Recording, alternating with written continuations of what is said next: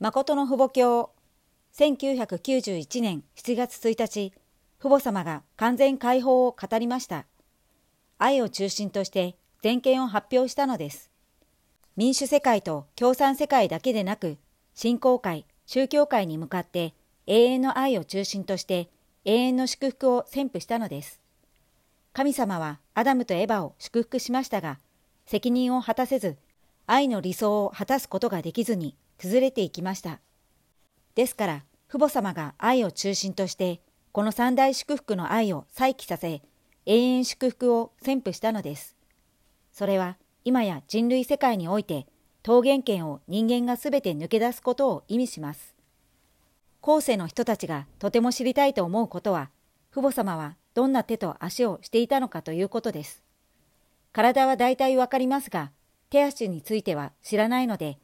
今日7.1節にこのように写真を近くで撮るのです。ですから、この神様祝福永遠潜伏式の行事は、父母様の手足など、あらゆる部分を天に捧げるものと考えればよいのです。適当に手の写真を撮ってしまうと、ありとあらゆる詐欺師が皆出てきます。ですから、公的に服を着て写真を撮っておかなければなりません。足も片方ずつ取り、両足を合わせても取らなければなりません。お母様の手を取り、足を取り、服もすべて取らなければなりません。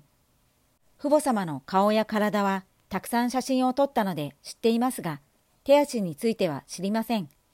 ですから、これが絶対に必要です。歴史的に一度流れていけば、それを知りたいと思い、気がかりになるというのです。それで手足についてのあらゆるものを残さなければならないと考えたのです。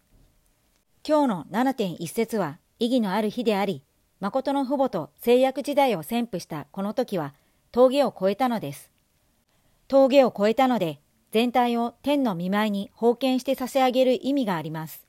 手は天を象徴し、足は地を象徴します。そしてこのすべての実体は万物全体を総合した実体層なので、それをすべて天の見舞いに封建する意味で、意義のあるこの第3回7.1節にこのようにするのです。韓国教設理と士族メシアの派遣。誠の父母様は1991年9月1日、統一教会の祝福家庭に韓国教を指示された。今まで誠の父母様が世界を復帰するために血の涙を流したのと同じように、自分の一族を救うために故郷に帰って生成を尽くさなければならないと語られたのである。これに先立ち7.1節を期して、すべての祝福家庭が士族メシアとして士族復帰活動に邁進することを指示された。7.1節を宣布するときに、士族メシアの登録をしなさいと言いました。家庭的メシアを超えて士族メシアになるのです。士族とは父と母、夫と妻の二つの聖子を合わせたものです。二つの聖子を合わせた士族のメシアです。メシアとは、誠の父母のことを言います。一人の個人的な聖子だけでは、メシアになることはできません。家庭的メシアは、士族メシア候補であり、士族は二つの聖子が合わさったものなので、一つになれば、士族メシアに上がっていくのです。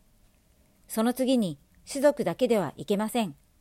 民族編成をしなければなりません。民族は12の種族が入っていかなければなりません。12支派が一つになってこそ国の形態が備わるのです。私が北朝鮮に対する桃源条件をすべて立てました。ですから天の側で皆さんを故郷に送るにあたってどのようにしても復帰設理に支障はありません。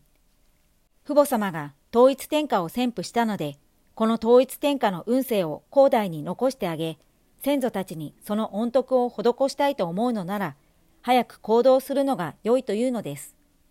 キム氏なら、キムチ一族の統一教会員の中で先に行って、士族メシアの立て札を打ち込んでおかなければなりません。早く行ってそれをしなければならないのです。死ぬことがあれば私が先に死に、鞭打たれることがあれば私が先に鞭打たれ、避難されることがあれば、私が先に避難され、お腹を空かせることがあれば、私が先に空かせようと思わなければなりません。そのような覚悟のもとで、その村の人たちを呼んでおいて、種族を中心に種族メシアの立て札を打ち込まなければならないのです。イエス様の種族が一つになれなかったことを桃源するために、皆さんに種族メシア権を許して観故郷をしなさいと言いました。大韓民国にお父様が現れて、数千、数万の村々に種族メシア、息子娘を配置しました。今やイエス様の時代とは違い、メシアが命を奪われることはありません。お父様に対する迫害時代がすべて過ぎ去ったというのです。アダムとエバが父母の位置で責任を果たすことができないことによって、歴史的な罪状が広がり、万民を途端の苦しみの中に陥れて地獄に行かせ、死の中に落としました。彼らを解放するのも父母の責任です。父母が彼らを解放してあげるのですが、そのすべての計画は無償です。しかし、受け取るときは無償で受け取ることができません。ただでは超えていけないのです。サタンが生きているというのです。サタンが残素する条件を持っていては、この時代を超えていけません。ですから皆さんはサタンの残素を受けないように、どん底からあの頂上まで上がっていきなさいというのです。皆さんの一族を中心として村からそのようにしなさいということです。故郷に帰っていくときには、アダムが堕落しなかったという条件を受け継がなければなりません。そのようにして故郷に帰っていかなければなりません。アダムは堕落した愛を中心としてあらゆるものを失い落ちていきました。しかし今は神様の身旨を中心として誠の父母との縁に従う祝福された家庭がいます。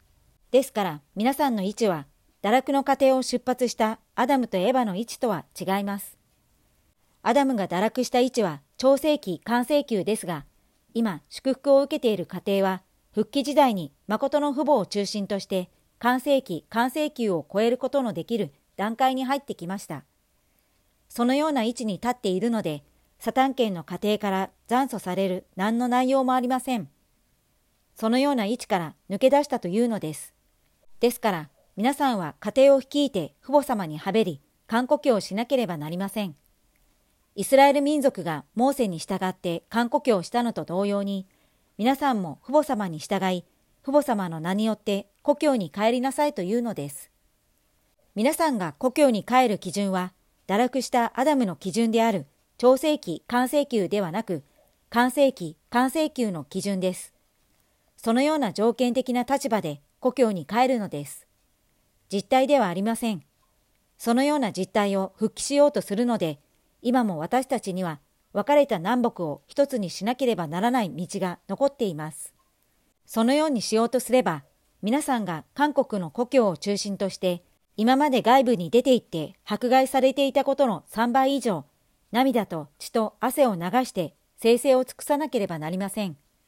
そのようになるとき、サタン世界は自動的に後退するようになるのです。今日の訓読はこれで終わります。このゴディブルは皆様のご協力によって成り立っています。詳細はゴディブル .org をご覧ください。